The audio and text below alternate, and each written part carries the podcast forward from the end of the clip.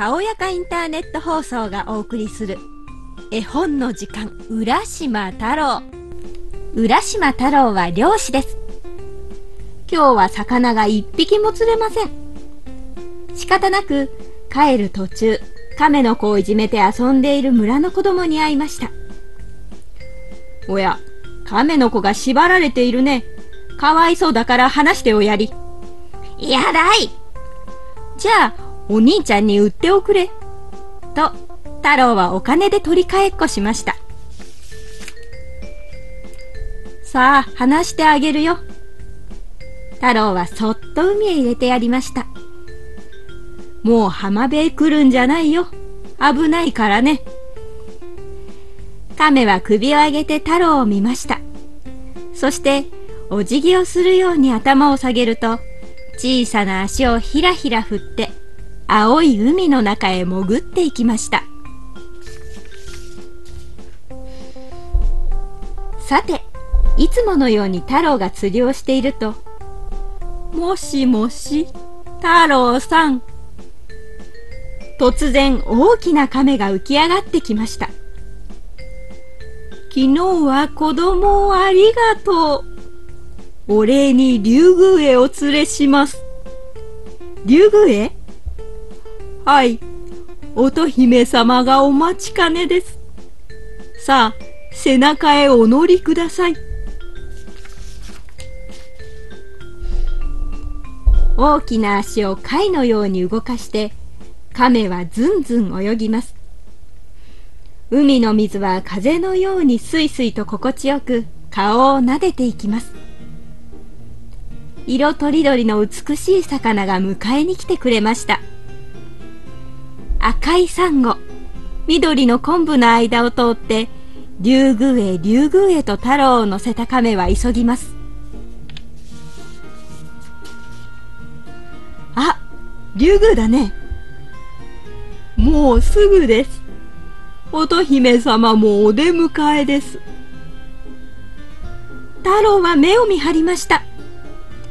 海の底にこんな立派な御殿があるなんて。門がぐんぐん近づいてきます。その前に女の人が出迎えています。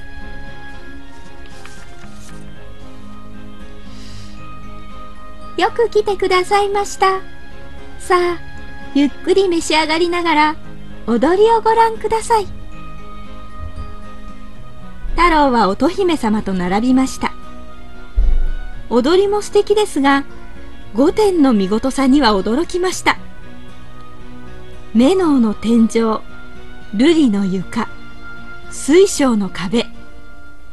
向こうに魚が泳ぐのも見られます。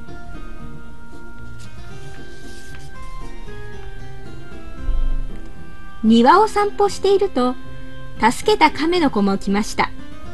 太郎さん。やあ竜宮ってとっても綺麗だね。まるで夢のようだよ。太郎は珍しいことばかりなので、本当に夢としか思えないのでした。いつまでもここにいてください。乙姫様は微笑みました。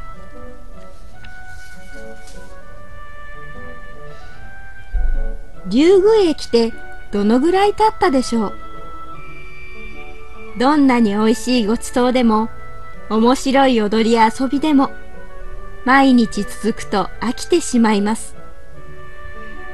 太郎はうちのことや村のことを思い出しました。するとだんだん家へ帰りたくなりました。村の人にも会いたくなりました。もう帰って働こうとつぶやきました。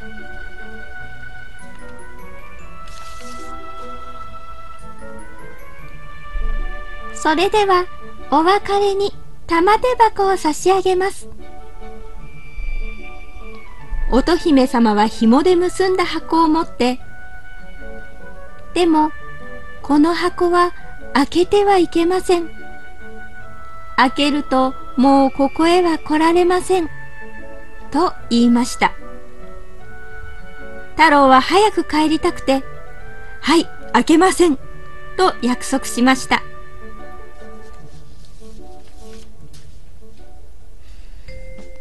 村へ帰ると家もなくなり誰一人知った人もおりません太郎は仕方なく松の根方に座り込んで玉手箱を開けました